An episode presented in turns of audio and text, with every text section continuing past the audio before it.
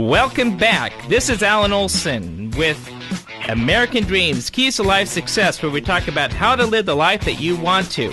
What are your dreams? What do you want out of life? What defines success?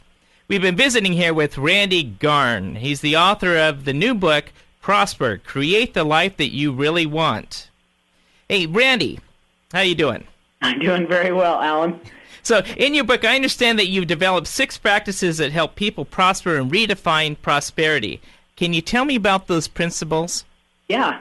No, we we would love to. And this, you know, we we've actually developed these principles, like I said earlier, over you know over 12 years of of being in business and a lot of research and study on you know training and mentoring a, a little over 80,000 people. And so we've we've uh, we've really put together some thought behind these six principles, and and we want people to do them in order uh, really the six principles that you can find in the book, and each one of them will go into detail. It's you know find your own Polaris point, and a Polaris point is just like that, just like the North Star. You know, in, in astronomy, there's only but one Polaris point, and so it always stays fixed in the heavens, and and you always know where that's at. And so we believe that every individual should should kind of figure out what is that that I want to accomplish in my life, and then do it. Um, the second principle is, is understanding, you know, the difference between the balance of money and happiness.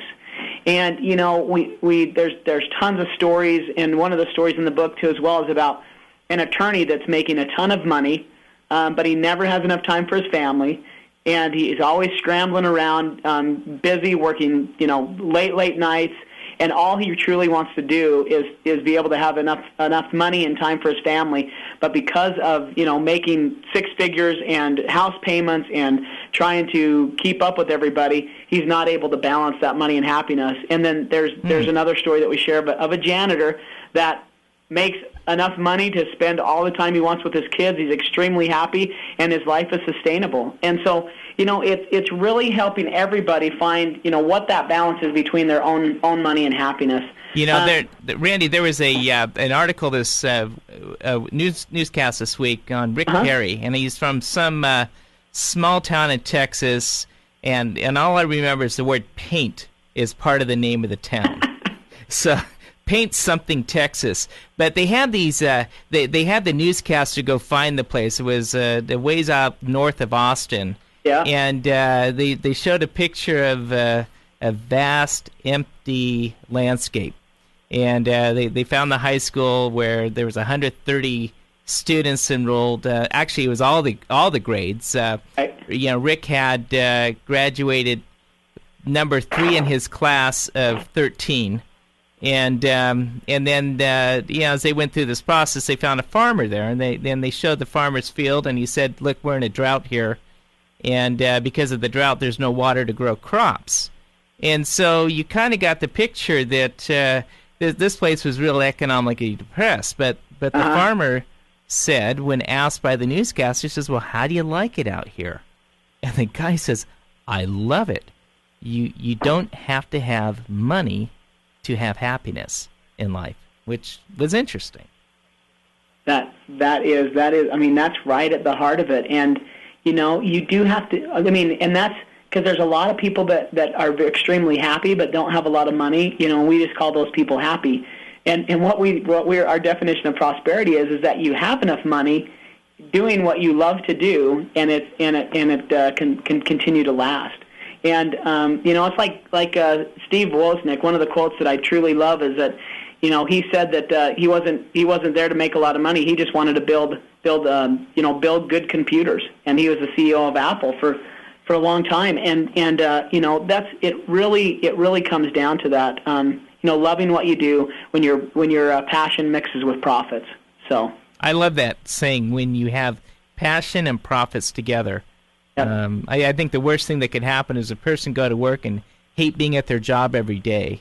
Yep. Uh, the average person, I, I, it's it's uh, right now the average person is switching jobs so often. It's it the, the statistics are just astounding of how many times people switch jobs and it's because they're not they don't love what they do when you find what you love what you do whether it's working internally in a job which we call entrepreneurship or it's building your own business um, both of those things if you truly love it and and you're being you know you're being able to grow inside your company and do the things you love if you're the best at that then then then then that's when uh, that passion and the profits can mix. So. Wow, spoken by a true entrepreneur who loves his job. All right, so what what else do you have in the principles here? You know, a couple of other things that are that we feel are really really important are, you know, is to you know focus on focus on what you already have. Um, a lot of people get stalled um, because they they think, oh my gosh, I've got to find VC capital, I've got to find funding, um, I've got to have you know a team around this, and so one of the things that's really important is is to make a list of the assets that you already have, um, whether it's key relationships, you know, funding relationships, or or you know. Um, uh, what what are the assets that you have? What do you have that can help you to accomplish what you what you've already done in the first principles um, in the book? And so that that's critical. A lot of people just they don't take time to to write things down. They don't take time to take an inventory of the resources they have around them. And if you look at most of the highly successful businesses, you know, you think about all these Fortune 100, Fortune 500 companies, they had to start somewhere. They start in their garage. They start somewhere. And there's a lot of very successful medium-sized com- companies that are family-owned that people love.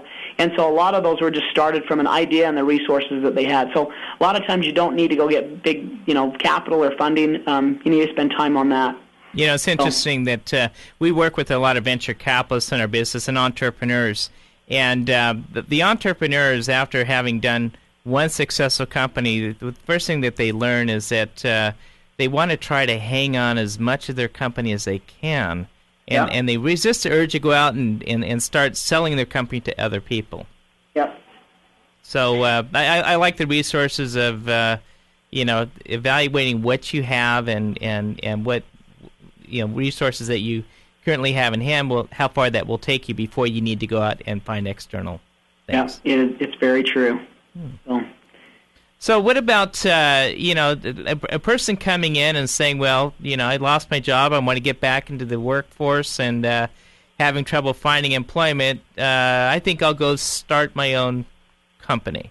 And so uh-huh. what we've established is uh, make sure if that's going to happen that you got some type of a passion and you got some resources to do that. But but what else would they need as they start out? You know, as a, as a as an entrepreneur, I think one of the things that that a lot of entrepreneurs fail in is really building out that that successful business model. And if it's something that you're you're highly passionate about, I mean, when I when I first um, I was actually going to college full time and working full time, and um, you know, I I actually ran a, a concrete construction crew, and you know, we were, I was making great money. I was able to get through college, but I knew that that isn't what I wanted to do the rest of my life. Um, and so when when you're out, when you're first starting, and it was a company that uh, that I was working for somebody, but then I decided to as well. I started a little business called Buck Buck, and we actually instead of slaving over, you know, making eighteen dollars an hour running a construction company back in my early 20s, I said, you know what? Let's figure out something else that can help bring some revenue, and that was a ton of fun. We actually started taking out all the all the uh, girls' uh, garbages in the dorm rooms, and we were making you know two to three thousand dollars a month just taking out garbages, and uh, we are uh, just charging Randy, everybody in the room a dollar, the, and we'd go every Tuesday and Thursday, take out the trash, and we were making some phenomenal uh, money. And just uh, and it was a small, small business, but we met a ton of people, and it was we were providing a service that uh, providing a service that others didn't want to do. And so that's just a small example. Um, it may be that you love baking cakes. There was just a big thing on uh, uh, on CNN about an entrepreneur that she just loved to make cakes, and she did it from home. And all of a sudden, people started paying her, you know, great amount, a ton of money to have her bake the cakes for them. So you need to think of a business that you love but also make sure that there's an economical model behind it and that you make more than you spend too as well. You know, I, I love the I love the concept. The single guy starting a business to take out the girls' garbage. Wow, Randy, we, we loved we loved hearing from you. How do people contact you if they want to purchase your book? You know, the best way for people to do that is just go to uh, prosperbook.com and uh, they can go right on there and uh, and and uh, see the book and see some of the other things that we're we're doing too as well. So just on prosperbook.com. Hey, thank you, Randy, for joining the show today. I, I like to hold you on. We got a couple people calling in that uh, have some questions. Do you have time to stay with us? Yeah, sure. I'm fine. Excellent. Well, this is Alan Olson, America Dreams, Keys to Life Success. We'll be right back with Randy Garn.